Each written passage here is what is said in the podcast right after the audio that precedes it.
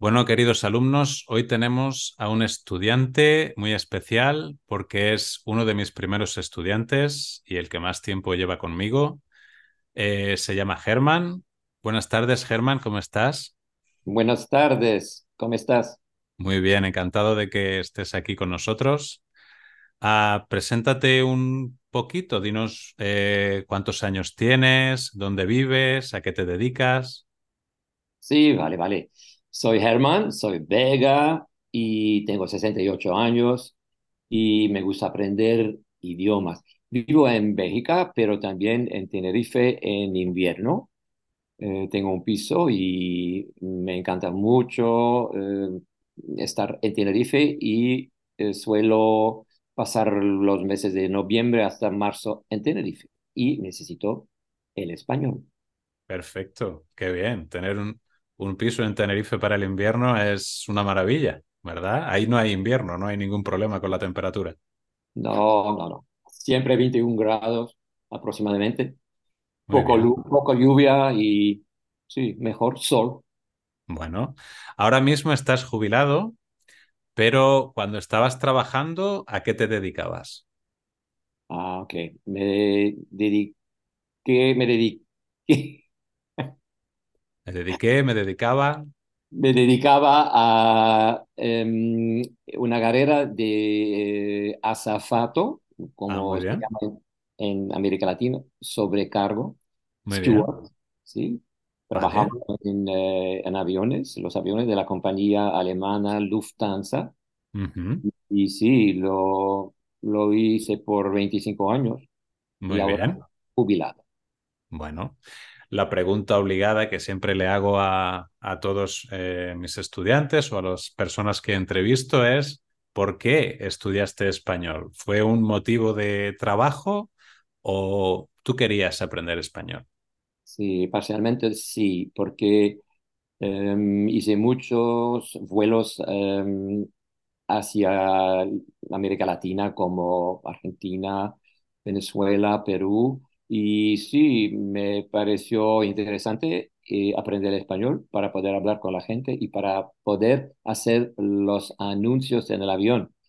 Y después sí me, me dio cuenta, me di cuenta que eh, viviendo en Tenerife es importante poder hablar con la gente en su idioma. Es la razón.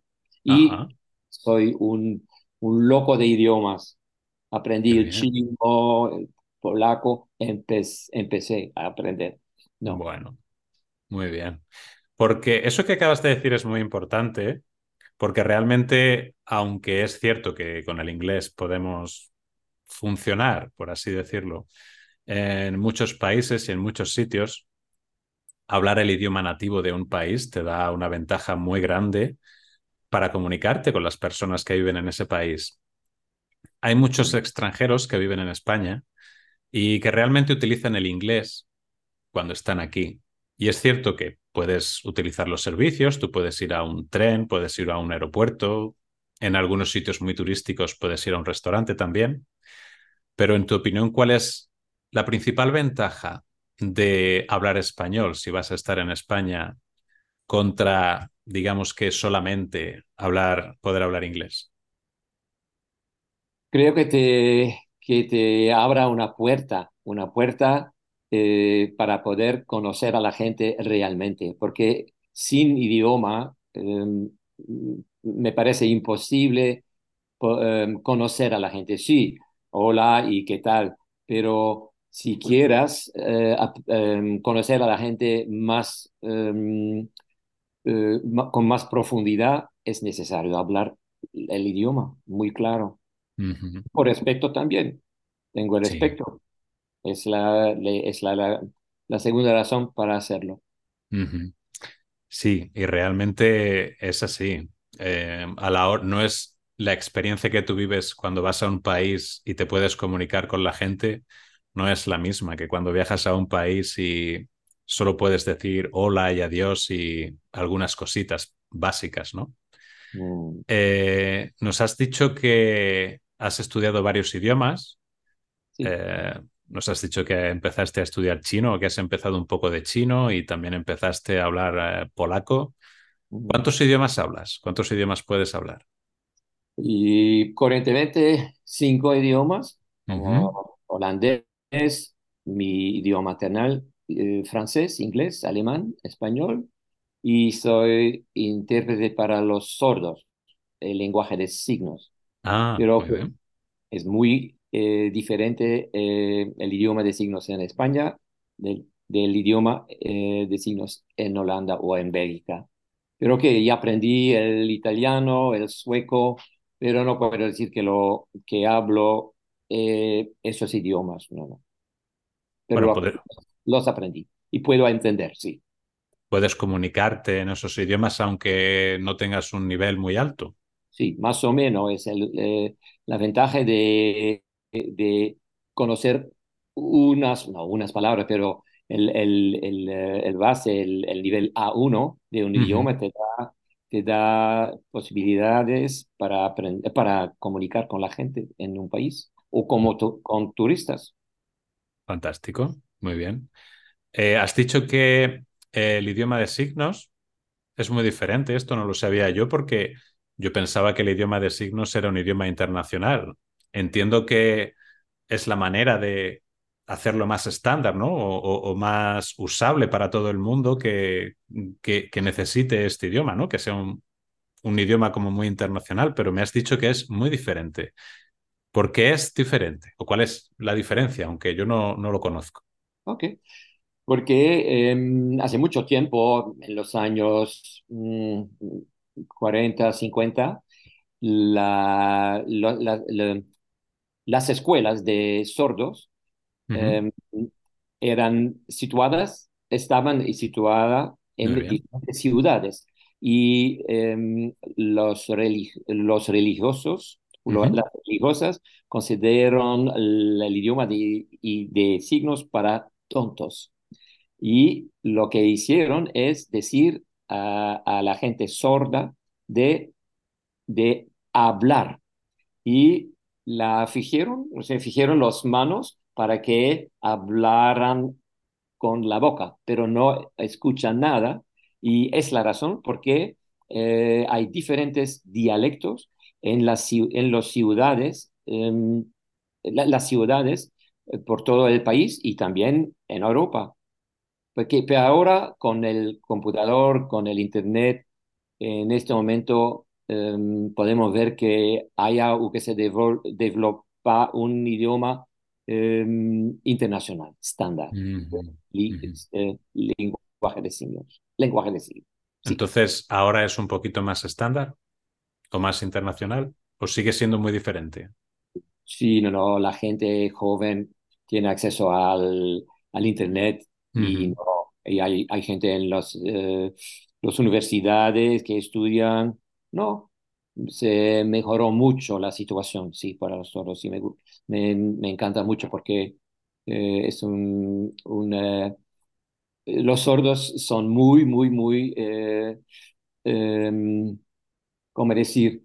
No tienen contacto con, con la gente que escuchan, porque no pueden comunicar. Pero ahora sí cambia la cosa y están eh, en una situación muy mejor que antes, sí, Vale, mucho mejor que antes. mucho mejor. Am, de- de- has dicho también que has aprendido un poco de sueco y que sabes un poco de sueco y polaco. Creo que no me puedo imaginar idiomas que sean mucho más difíciles por temas de quizá de gramática, incluso el polaco creo que tiene una gramática un poquito difícil. De todos los idiomas que has estudiado, quitando los, los idiomas romances, sabemos que son muy parecidos, el español, el francés, el italiano, pero ¿cuál crees que o cuál te ha resultado a ti más difícil de aprender? Polaco, ¿Con mucha diferencia? más difícil que el chino. ¿Más difícil que el chino? Sí, sí. la gramática del chino es muy fácil, pero del polaco no, no, no, no, no, no. Muy difícil, casos, ocho, siete casos, y eh, la pronunciación es muy difícil, y eh, no, la gramática, uf, muy, muy, muy difícil, sí, sí. Pero Y el ahora, chino incluso tenemos mm, un alfabeto diferente que además hay que ser un, un artista para poder pintarlo, porque no es como hacer una grafía.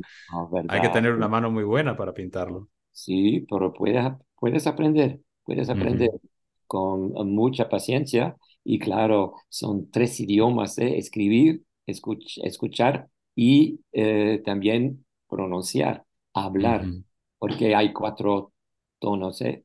Es, pero sí, me gustaba mucho y se me olvidó todo porque no lo hablo, no lo hablo más y no lo uso más. Ahora estoy aprendiendo griego, griego También nuevo, difícil, difícil, con un alfabeto diferente. claro, pero que me gusta un desafío en la vida. Muy bien. ¿Y eh, el griego te está resultando difícil, fácil? ¿Tenías ya conocimientos de griego?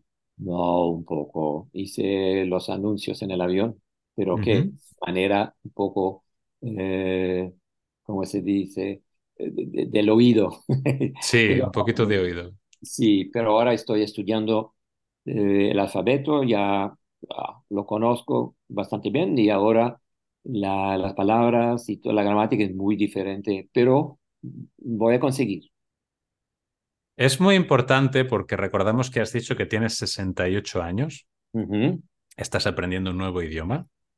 sí. Cualquier persona de 68 años simplemente se dedicaría a pasear a los nietos o a tomar café con los amigos y ya está. Pero eh, es muy importante eh, mantener la mente activa. Y de hecho, aprender un idioma es uno de los mejores ejercicios, ¿no? Bueno, hacer sudokus también.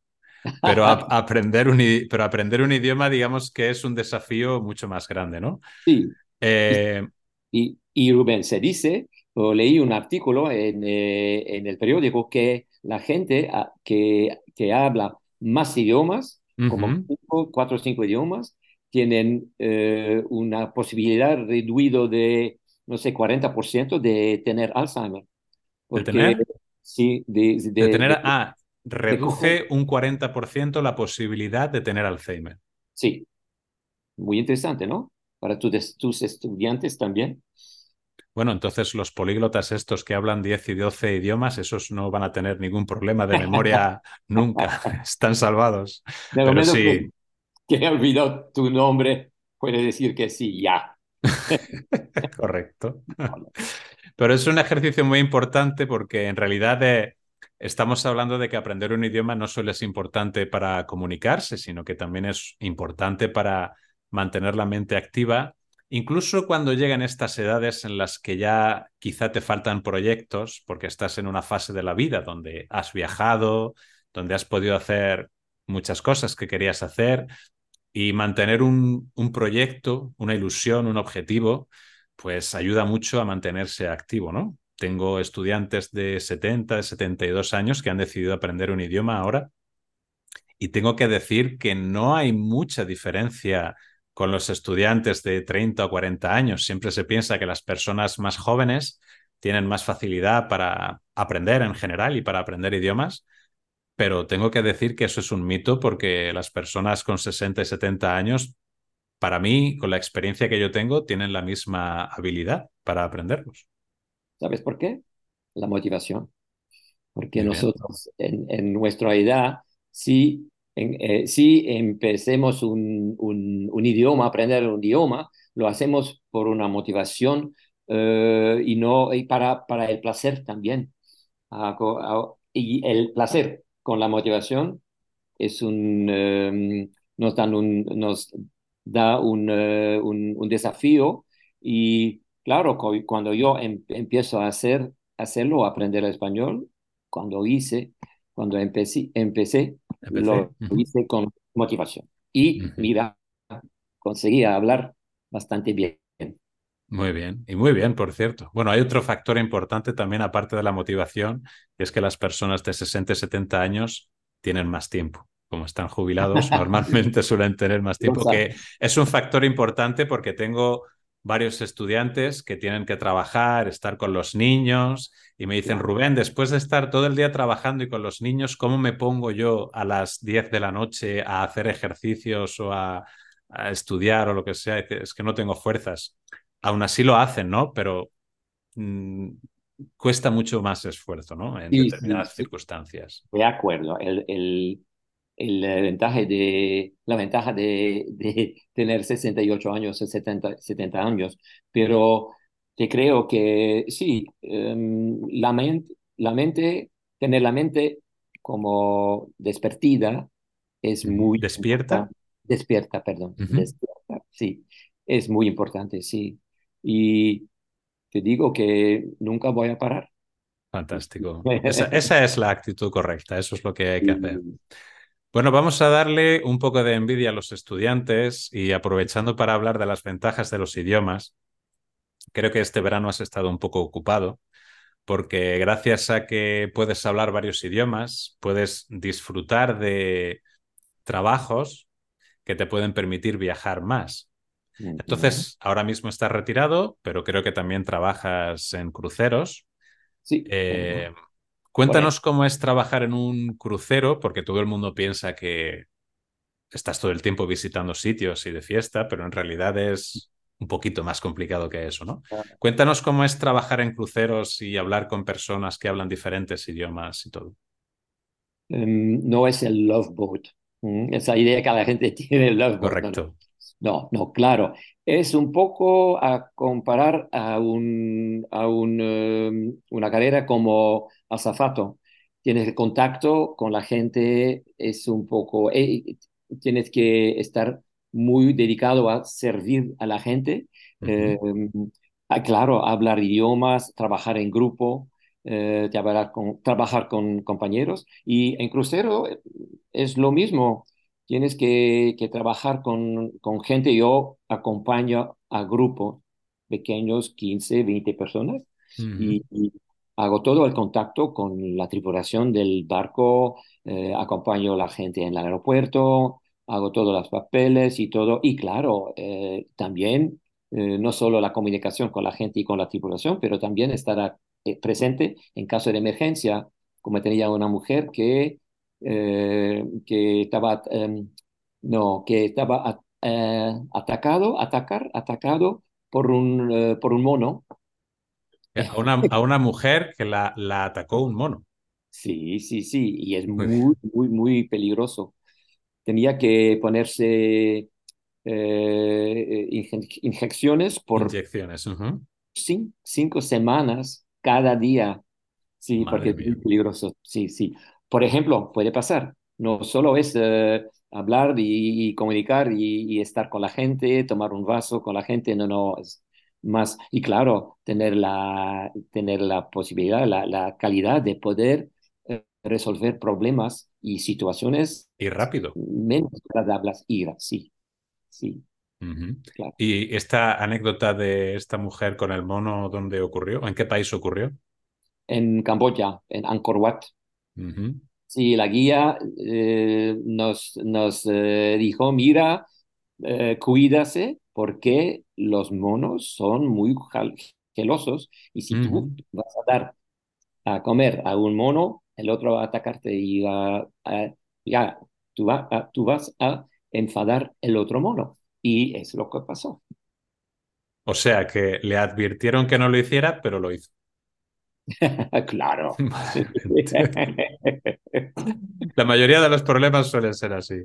Sí, ¿Has tenido alguna otra anécdota en este trabajo de los cruceros o de... Bueno, vamos, voy a preguntarte primero por el, el, trabajo de los cruceros. ¿Has tenido alguna anécdota así muy rara aparte de esto? ¿Alguien que se haya perdido o algo que haya ocurrido? Una señora que me, que me dijo después de, un, de dos días en un crucero, mira, yo tengo que decirte algo, sí, claro, yo no me siento bien en el agua, yo tengo un pánico eh, en barcos. Eh, perdón, ¿por qué estás haciendo un crucero? ¿Qué haces aquí? Porque es un, desafío. Es un desafío. Pero, ¿Y salió bien el viaje para ella? ¿Pudo finalizar el viaje? Oh, al final no, no. Pero lo mismo con una señora en un, un crucero en Vietnam que me, que me dijo eh, al inicio del viaje, yo tengo una, una versión uh, a la comida uh, vietnamita. Ok, en Vietnam. estás en, estás en Vietnam, ¿qué vas a comer? McDonald's, everywhere. Sí, internacional. No. Vale. ¿Y cuando trabajabas en, como azafato en los, en los vuelos, en los aviones, todo eso, ¿alguna vez te ocurrió que cuando estabas en el aire volando tuviste algún problema, algún percance? Ah, Sí, ¿ocurrió algo así? Una sí, mujer con- que, que, una mujer que tenía que dar a luz o algo así. no, pero tenía un, un- una vez, eh, encontré en el baño, mm, creo que veinte mil dólares, pero en el baño. Madre mía. Has dicho encontré en el baño y yo ya pensaba que me ibas a contar otra cosa que también pasan en los baños de los aviones. pero Pero no, bueno, es mejor pero encontrar los 20 mil dólares, sí. me puse las, guan- los guantos, las guantas Los y guantes. los guantes y eh, claro, eh, recogí todo el dinero, lo puse en, en una bolsita, una bolsa Sí. Y claro que no voy a decir, señores, acabo de encontrar 20 mil dólares en el baño. Se, se el avión hace así, se viene todo el mundo hacia adelante. Pero no, en este momento ya eh, me, me, me, me habló un, un hombre que no, en pánico, perdí, perdí mi dinero, perdí mi dinero. ¿Dinero? ¿Dónde? En el baño, en el baño. Sí, pero no, no podem- podemos decir que eh, por suerte no, no ningún ah, había, eh, ¿cómo decir? Eh, no sé, cuando hay agua, ¿qué pasa? ¿Qué Que haces en el nadie, nadie tiró de la cadena. Eso se llama, bueno, en español se llama tirar de la cadena. tirar de la, no, no, na- ni- ningún tiró de la cadena, Sí, porque ¿eh? en, se eh, va en el contenedor no vas a recoger. Pero ¿qué? Te voy a decir, el estado del dinero, dice, no, en Bélgica dicen que eh, el dinero no hay um, olor, pero sí, este dinero sí. Sí, este dinero olía, sí. Oye, mira que es difícil que se caigan 20 mil dólares al suelo porque eso pesa. O sea, ya y, y- y tiene un volumen grande, ¿no? Que es difícil ¿Y, que se caiga y no ocurra nada. y de dónde viene, viene el dinero? Sí. Bueno, eso, eso ya lo vamos a dejar aparte. Porque en teoría creo que se supone que no debes de viajar con más de 10 mil dólares en efectivo o, o que tienes que declararlo o algo así. Bueno. Correcto, para saber dónde viene. Bueno, otro tema incluso más importante que todo esto. Eres de Bélgica, has viajado por muchos países y entonces la pregunta que te voy a hacer es, ¿es cierto que la cerveza belga es la mejor del mundo? ¿Has encontrado otras cervezas mejores? ¿Cuál es la cerveza? ¿De qué país te gusta más? ¿Cuál es la que has probado que te gusta más? de belga. La, la, la cerveza, las cervezas belgas son eh, de, creo que 300, tenemos 300 diferentes cervezas. Y esta tarde estaba con mi tía en un restaurante con Mm, gente al lado de Andalucía y claro, le pregunté qué, eh, qué opinan ustedes de, de la comida belga. Ay, muy cara, muy rica, pero las cervezas es lo que, lo que preferimos. cerveza, cerveza, pues, cerveza. Pero cerveza de 8 o 9 grados, no puedes tomar Ajá, 3 o 4. Pero no, la cerveza sí. muy Ay, bien. ay, ¿Y, la y, la- y esto es una pregunta trampa. ¿Y la mejor comida? ¿De qué país es? Siempre se dice que en Bélgica la comida es muy rica, eh, más que en Francia. Mm. Sí, tenemos, tenemos muchos restaurantes con jefes eh, jóvenes, ¿sabe? Que, Mm. que, eh, Que hacen una cocina creativa, ¿no? O sí, moderna, una cocina moderna o creativa. Pero a mí me gusta la comida eh, oriental como Mm. Vietnamita o tailandés, es la comida preferida. ¿Cuál ha sido el país más raro o al que has viajado? No voy a decir el más raro, pero voy a decir el menos turístico al que has viajado o que has visitado. Nigeria. Nigeria. Tuviste allí, bueno, a mí es que cual- me hablas de países de África y normalmente suelo pensar en la seguridad. ¿Tuviste problemas allí cuando estuviste allí para salir Sí, a la calle y todo eso o no? pudiste, no pudiste, porque Eh, por ejemplo, no, no, la seguridad uf, es muy, muy baja, es muy peligroso en esos países y no van a, te van a robar en la calle, sin decir, y no van sí, solo van a, a robarte, pero van a matarte. sí. Y porque la vida no vale nada en, en, Y eres una persona que ellos saben que eres occidental, que tienes dinero. Ujú, no. Y una, una broma, para una broma, pero eh, cuando estaba trabajando eh, como azafato, eh, por ejemplo, eh, necesitamos salir del, del, del hotel para, para, hacer, para trabajar en el avión a las 5 y a las 4 recibimos una llamada, ok, en una hora, sí, ¿qué vas a hacer? ¿Ducharte? Ay, no agua.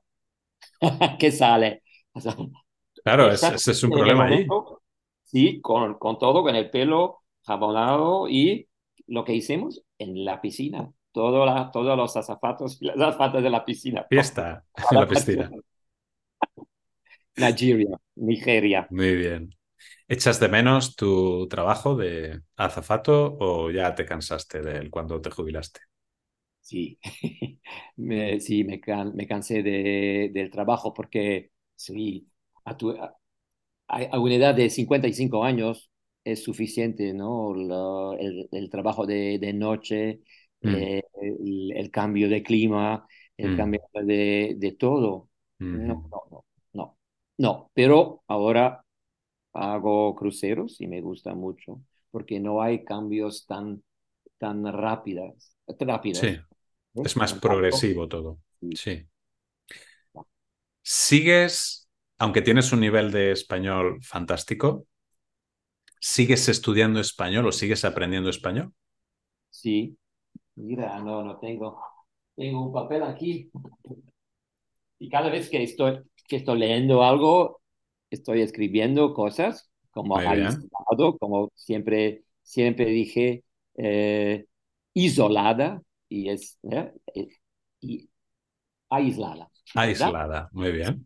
Sí, sí, me gustaría, me gustaría, me gusta aprender más y, sí, y, y hablar y tener una conversación, conversación pero que, pero tengo un, un nivel bastante bien y, y creo que puedo, que pueda hablar con, con la gente que puede dar 90% del, de la conversación y Sí, ahora tiempo para aprender y para empezar otro idioma, otro idioma. muy bien. La clave es seguir siempre practicando, porque el problema de los idiomas es que se olvidan Y hay que estar hablar cada cierto tiempo. Sí, Hablar, hablar, por hablar supuesto. a los, a todos los estudiantes, por favor, no se preocupe de hacer, de hacer errores. Ujú, Dios, hablas un otro idioma, ujú. muy normal. Pero conoce a mucha gente, mucha gente que me dice, no, no, no lo quiero hablar porque voy a hacer errores. Y no van a hablar, porque Es nunca. la clave para aprender, cometer errores. Necesitas una persona que te corrija, pero si no cometes errores, ¿cómo vas a aprender? Sí, claro. Ahora te voy a preguntar un poquito más por eso, pero antes creo que la parte que a ti más te gusta del español eh, son los, en español decimos los dichos, los refranes, en inglés serían los slangs, los sayings. Sí. Creo que conoces muchos. ¿Cuál es el que más te gusta? Dinos cuál es el que más te gusta. De perdidos al río. De Perdidos al Río. A mí lo que más me gusta es cuando un extranjero intenta buscarle el sentido literal a esas cosas. Y, y es muy difícil explicarlo. De Perdidos al Río, muy bien. No, que hay otras, pero no voy a decir. Hay otras, pero va- tendría- nos, nos cerrarían el canal rápidamente. Porque además la mayoría suelen ser así. pero claro, como, como dijiste, es, es la, la clave y de hablar y conocer eh, expresiones y dichos eh, Ujú, es una cosa que siempre muestra la, el conocimiento y el nivel de tu idioma. ¿no? ujú, Estás, estás empleando los, ujú, eh, los dichos, pero que a mí me gusta ya en, eh, comprenderlos, ¿sabes? Pues me cuesta un rincón, un, eh, o, o de- en, en, en un abrir y cerrar de, de, de, de, mi, de ojo En un abrir y cerrar de ojos, bien. para entender cuando, cuando alguien te dice, te, te dice algo así que puede, ah, ok. ¿Mm? A mí hay uno que me gusta mucho que es no por mucho madrugar, amanece más temprano. Quiere decir que las cosas hay que hacerlas tranquilamente, que por mucho que corras tú, si tienes que ir a una tienda o a un sitio, no van a abrir antes, por mucho que tú corras. Todo lleva su tiempo. Me gusta mucho ese refrán. Sí, bueno, enamorado del español. Ay, ay, ay. Es, es, un idioma que al principio es un poquito difícil, pero una vez que ya vas alcanzando cierto nivel y ya vas encontrando el sentido a las cosas, es muy versátil porque para mí el inglés es un poquito más estricto a la hora de construir las frases. La gramática es más sencilla, es cierto, pero tienes que, a la hora de hacer las frases, o las construyes bien o si no, la otra persona no te va a entender. El español es muy versátil porque te permite construir estructuras para que si no sabes muy bien cómo decir una forma, pues puedas buscar tu forma de expresarte, ¿no? Y, y ya con un nivel incluso de principiante que seas capaz de decir muchas cosas. Correcto, Entonces has dicho que lo principal es hablar, pero ¿qué consejos le darías a los estudiantes para aprender un poquito más, para mejorar su, para mejorar su fluidez a la hora de hablar? ¿Qué consejos le darías? Em, mirar la tele, mirar las noticias, porque tienes una voz y tienes imágenes. Y cuando están hablando del presidente de, de, los Estados Unidos, puedes ver el, la persona y puedes entender que están hablando de, del presidente de los Estados Unidos. Mirar, ver y entender junto. A mí me, me ayudó muchísimo las noticias, mirar, ver las noticias cada día. Muy bien, fantástico. Sí, sí, al inicio puede ser que no vas a entender mucho, pero el, el orejo se va a, a, adaptar. Adaptando. Los sonidos y la pronunciación muy, muy importante, sí. Bueno, y no tienes subtítulos, pero sí que tienes mmm, abajo la noticia principal. Quiero decir que, aunque no tienes los subtítulos, sabes de qué están hablando. Y sí. eso pues ya te ayuda un poquito para sí. enfocarte en el tema. Y mirar, que... mirar, Netflix, mirar Netflix y pues... Uh -huh mira Netflix con, con subtítulos en, en, en, español, claro, lo hago. Yo miro series españoles y con subtítulos en español. Me parece muy buen consejo. Bueno, Germán, pues muchas gracias por esta conversación. Yo por lo menos me lo he pasado muy bien, ha sido muy divertido. Espero que los estudiantes también se hayan divertido. Espero que nos podamos ver en, en un futuro, que podamos tener otra conversación y te deseo lo mejor. Espero que sigas practicando y que tengas mucha suerte con el idioma griego, que creo que la vas a necesitar porque es un poquito difícil. gracias, gracias. Bueno, muchas gracias y que tengas un buen día y nos vemos la próxima vez. Gracias, igualmente. Gracias, adiós. Chao.